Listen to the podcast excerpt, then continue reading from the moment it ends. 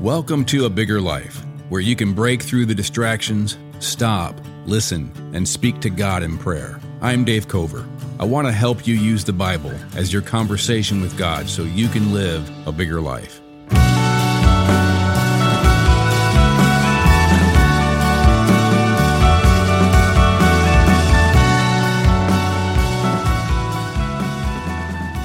It's important for us to understand that the bigger story that your life is in is not Disneyland. It's not Disney World. It's one of human betrayal and slander, hatred of the good. The good is always being betrayed. The good is always being slandered. The good is always being hated.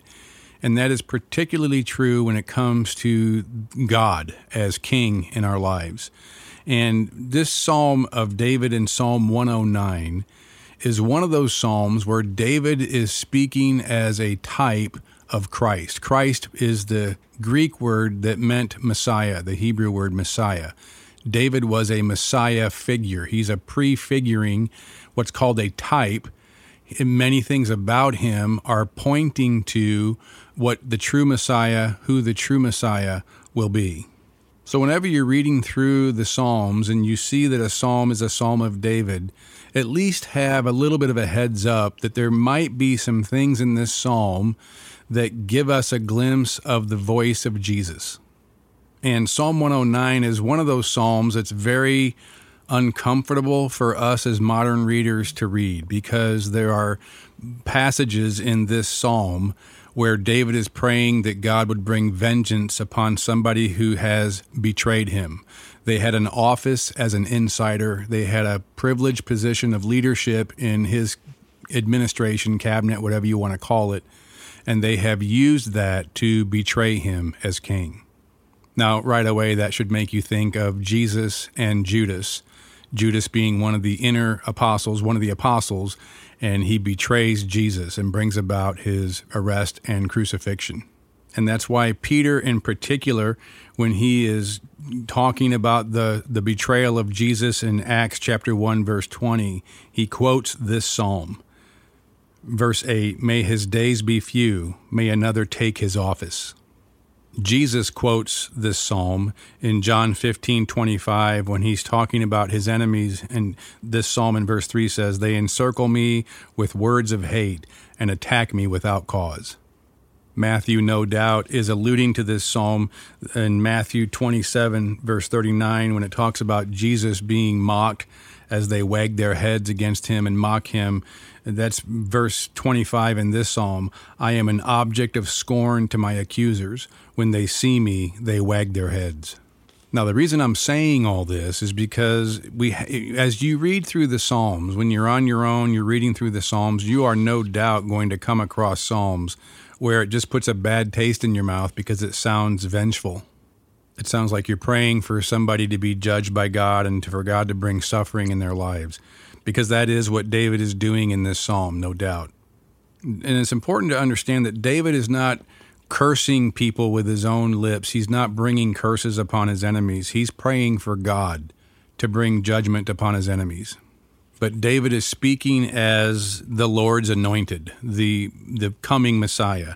And the New Testament interprets this psalm Christologically. In other words, with Jesus as the Lord's ultimate anointed Messiah and Judas as the ultimate accuser, the betrayer of the good.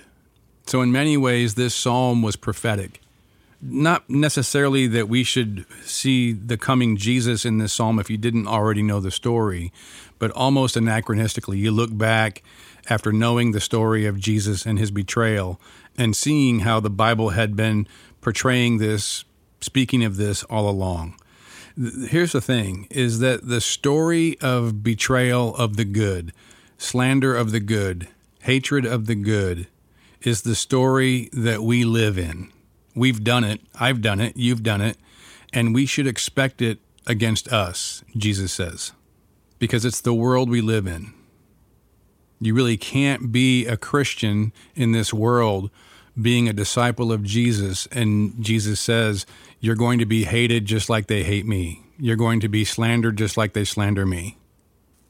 You will do good and they will curse you in response just like me. So, verse 5 in this psalm is something Jesus very much experienced and says we are going to experience as his followers. Here it says, So they reward me evil for good and hatred for my love. This is could be a description of the human condition. This could be a description that God would give of all humanity. They reward me evil for good and hatred for my love. Verse 2 For wicked and deceitful mouths are opened against me, speaking against me with lying tongues. This could have been written today. It could have been written today in situations where God is describing how humanity treats him, but it could be written today in describing in many ways how we are going to be treated by others. This 3,000 year old psalm is giving us a reality that we don't live in the in Disney World. We live in the real world, and this real world story is one of Christ being hated and betrayed and slandered, and therefore suffering and dying. But that God, through that, brought about the greater good and brought about redemption, and is bringing about the kingdom of God. And that's the story we're in. We shouldn't be surprised that that story is being replayed over and over and over again in the lives of God's people. But when you read through this psalm, I mean, there are passages that you know talk about things that uh, you wouldn't pray for somebody. For example, you wouldn't pray verse 13. You shouldn't pray verse 13. May his posterity be cut off. May his name be blotted out in the second generation. May the iniquity of his fathers be remembered before the Lord, and let not the sin of his mother be blotted out. Let them be before the Lord continually, that he may cut off the memory of them from the earth. Verse 17 He loved to curse. Let curses come upon him. He did not delight in blessing. May it be far from him. May this be the reward of my accusers from the Lord, of those who speak evil against my life. Verse 29 May my accusers be clothed with dishonor. May they be wrapped in their own shame, as in a cloak. These are prayers for God to bring retributive justice. This is specific prayer that God would do what they wanted to do to David, so that God would do to David's accuser what David's accuser wanted to do to David. Now, this is not David calling down curses, but David is looking to, to God for justice. He's not taking things into his own hands. He's bringing this before God for God to do what God decides to do. C.S. Lewis writes in his book Reflections on the Psalms, he says, If the Jews cursed more bitterly than the pagans, this was, I think, at least in part because they took right and wrong more seriously. Now, technically, again, David is not cursing, he's praying for God to bring judgment. But C.S. Lewis says that this that David would pray for God to bring judgment in the lives of his enemies, in the lives of those who betrayed him, slander him, want to destroy his life to show that doubtless there is a God that judges the earth. David was praying to God to show that there is a God who judges evil, that right and wrong are serious. And the most serious right and wrong is to betray the Lord's anointed. So C.S. Lewis says, Against all this, the ferocious parts of the psalm serve as a reminder that there is in the world such a thing as wickedness, and that it is hateful to God. So these prayers aren't prayers that we pray. We're supposed to pray for our enemies and do good to those who curse us, not return evil, to bless those who curse us these are not prayers that we are to pray, so to speak, for ourselves, but they are prayers for us to see the words of Jesus, the Lord's ultimate anointed, and the judgment he's going to bring against God's enemies, against all wickedness. And slander and betrayal is a particular kind of hideous wickedness in the Bible. We should keep that in mind the people that David is praying for God to judge are wicked by their hatred and by their accusing David and wanting to destroy his life. Ultimately, what David is praying is that this wicked betrayer would be removed from the earth and all those who are his progeny, so to speak, who are his followers. And that is a foreshadowing of what Jesus is going to do when he brings about his kingdom.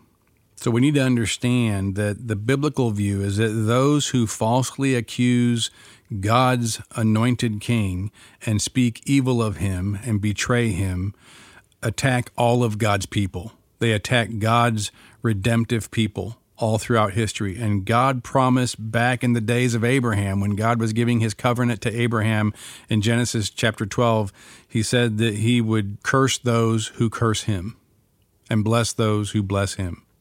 So, therefore, David is praying that God will do exactly what God has already said and promised he will do through Abraham's offspring.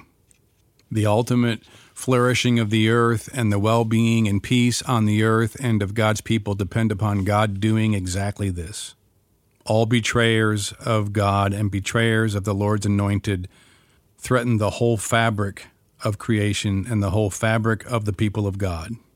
So ultimately, this psalm and psalms like this, as you read through them, when you read these kinds of psalms, are not about a personal vendetta between two people, David and his enemy, but it's about a much bigger story. It's about the ultimate struggle between the forces of darkness and the forces of good. The forces of darkness betray and slander and hate because it's good, because it's right. And whoever it was who is betraying King David in this psalm all those centuries before Jesus, the thousand years before Jesus lived, it was ultimately a foreshadowing of Judas, and in some sense, the Jewish religious leaders who killed Jesus. The king who had shown Judas nothing but friendship was betrayed with lies and treachery. So again, this psalm is foreshadowing of all this, but it's not an example of prayers that we are to pray against our enemies. We're to pray for those who persecute us, we're to pray for our enemies, we're to bless them and not curse them. But God will bring this future judgment. When we pray, Your kingdom come, Your will be done, in part, we are praying for the same kind of judgment that David is praying for in this psalm because unless God brings that kind of final judgment where he removes, cuts off the betrayer of the good from the earth, the new heavens and the new earth will still be spoiled by sin. So if you're reading through this psalm and wanting to pray and wanting to draw near to God and worship and praise, you know, these kinds of psalms have to be navigated. You know, you have to find the parts that resonate with you and understand the other the other parts that are offensive to our modern ears as being something that is ultimately still about the larger story of judgment. But you wouldn't pray through them as part of your drawing near to God. But you would pray parts like the very first verse be not silent o god of my praise. And you might stop and think a minute and say god of my praise what is the God of my praise? What do I praise most in my life? Is God really my greatest praise? Is, is He the God of my praise, or is something else the God of my praise? Do I praise my sports teams more than I praise God? Do I praise my political heroes or political party more than I praise God? What is it that my heart lifts up is God really the God of my praise? Now, I'm not saying this to, to pile a sense of guilt. The reason I'm saying this is because this is how we read the scriptures. Again, remember, we're not, we have to understand the difference between worth and worthiness. We're unworthy, but we are worth the love of God, and Christ is our mediator. So we're not having to defend ourselves. We're not having to justify ourselves. We don't have to minimize our sin. We can just be honest and come to God and be reflecting and thoughtful and say, does my life have the joy of praising God the most? Or am I trying to find the joy of praise in lesser things? Nothing wrong with praising things that are our sports team and people, things we like, art we like, music we like. That's all great. But is God the God of my praise? Is He the God of my praise? Because if He's not, then in some sense, I'm participating in the betrayal of the good. I'm lifting up lesser things to be a greater glory in place of God. And so rather than again, we don't want to be accused. We don't want to have this sense that I I'm I'm I'm accusing myself, but I want to be convicted by this. Conviction gives me hope. Accusing makes me have discouragement and despair. I'm worthless. I'm no good. I don't belong. That's not what you want to say after you being convicted. You want to have this sense of I want to I want God to be the God of my praise. I want to worship him the most. I want to love him the most. And David's request is that the the God of his praise would be not silent in response, that God would speak, that God would in, in some way reveal himself more in David's mind and David's heart. And I think that's a really good thing for us to pray. Be not silent, O God of my praise. I praise you. I worship you. I lift my hands to you as most worthy of my love and most worthy of my worship and most worthy of my adoration and most worthy of my praise. Be not silent. Pour out your Holy Spirit in my heart. Make shine the light of the knowledge of the glory of God in the face of Christ more and more in my heart. I pray that you would enlighten the eyes of my heart more and more so that I would know the hope to which you have called me and the riches of your glorious inheritance for me in Christ and your incomparably great power in my life. And I believe you, I trust you. So after David then takes 19 verses to pray the prayers that we were talking about of God bringing judgment upon the one who has betrayed him and seeks his life, he says in verse 21 But you, O God, my Lord, deal on my behalf for your name's sake, because your steadfast love is good. Deliver me. Ultimately, David is entrusting himself, entrusting his life to the one who is the only one who can ultimately do anything about it. Deal on my behalf for your name's sake. Because your steadfast love is good, deliver me. God, deliver me, because your steadfast love for me is good. Your steadfast love is something I can trust in. Your steadfast love is the foundation of my life.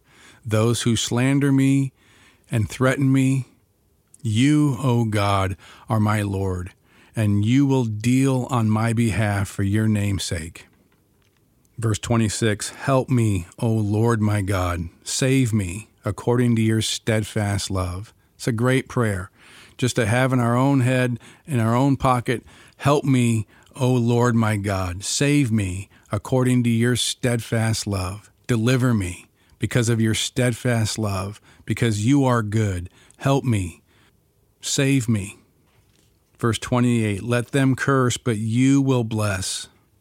And God has promised to bless you because ultimately Jesus is the one who removes evil even from your own life by taking the evil in your life upon himself, upon his own body suffering on the cross when he was betrayed.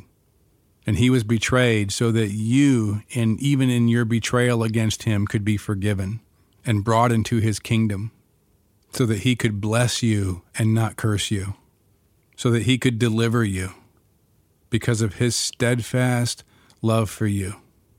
So the last verse, David says, For he stands at the right hand of the needy one to save him from those who condemn his soul to death. Whatever problems you're going through, whatever ways you're being betrayed and slandered and hated, the ultimate truth in our story is that Jesus stands at the right hand of God for you, and he stands at your right hand to save you from those who condemn your soul to death. He has taken on the betrayal so that he can save you. I think the Apostle Paul has this very psalm in mind when he is writing to Timothy in 2 Timothy, the last chapter we really have, the last words of Paul before he was executed himself by those who slandered him and betrayed what is good and brought about his death, Paul penned these words to Timothy, 2 Timothy 4:14, Alexander the coppersmith did me great harm. The Lord will repay him according to his deeds. Beware of him yourself, for he strongly opposed our message. At my first defense, no one came to stand by me, but all deserted me may it not be charged against them. But the Lord stood by me and strengthened me, so that through me the message might be fully proclaimed and all the Gentiles might hear it. So I was rescued from the lion's mouth. The Lord will rescue me from every evil deed and bring me safely into his heavenly kingdom. To him be the glory forever and ever. Amen. Paul saying ultimately what this psalm is saying there are those who do damage to us, and God will deal with them. God will judge them. We can't judge them. It's not our job to judge them. It's not our job to curse them. But Paul did tell Timothy, Beware of him yourself, for he strongly opposed our message. But then Paul's talking about his own trial, and he says, At my first offense, no one came to stand by me, but all deserted me. But the Lord stood by me and strengthened me. The Lord will rescue me from every evil deed and bring me safely into his heavenly kingdom. Because Jesus took the betrayal and took our sin upon himself, and he rose from the dead to defeat betrayal, defeat slander, and defeat hatred, and defeat death, defeat the powers of evil and wickedness, the powers of darkness, and ultimately overcome evil with good. And we want to be on that side, on his side in this story. We want to stand by him so that he stands by us. He stands at the right hand of the needy to save him from those who condemn his soul to death, David says. Lord, I know that you stand by me. I know that you are always at my right hand, and I shall not be shaken. I know that you are always 100% with me without being any less anywhere else. You are infinitely always focused on me without being any less focused anywhere else. You are focused on me as if I was the only person in your entire universe. You are present with me as if you had nowhere else to be.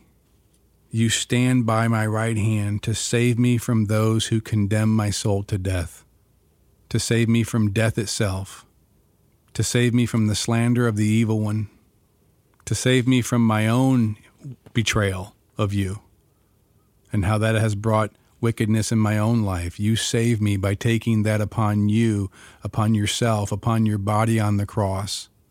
You've taken this certificate of all my sins and you have nailed that certificate that condemned me. You have nailed it to the cross. And now my life is hidden with you and when you come, I will come and be revealed with you in glory. But even in this life, Lord, you are my help. You are at my right hand. You are with me, and I pray that you would help me and that you would deliver me. Deal on my behalf for your name's sake, because your steadfast love toward me is forever, and it is good and you will deliver me from every evil deed and bring me safely into your heavenly kingdom. Let them curse, but you will bless. You have blessed, and the greatest blessing is yet to come, because Jesus was betrayed on my behalf. Be not silent, O God of my praise. I worship you. I bow to you. I trust you. I believe you. I praise you. I give glory and honor to you. With my mouth, I extol you and exalt you and lift you high in my heart. Be exalted, O God, and be not silent. And I pray this in Jesus' name. Amen.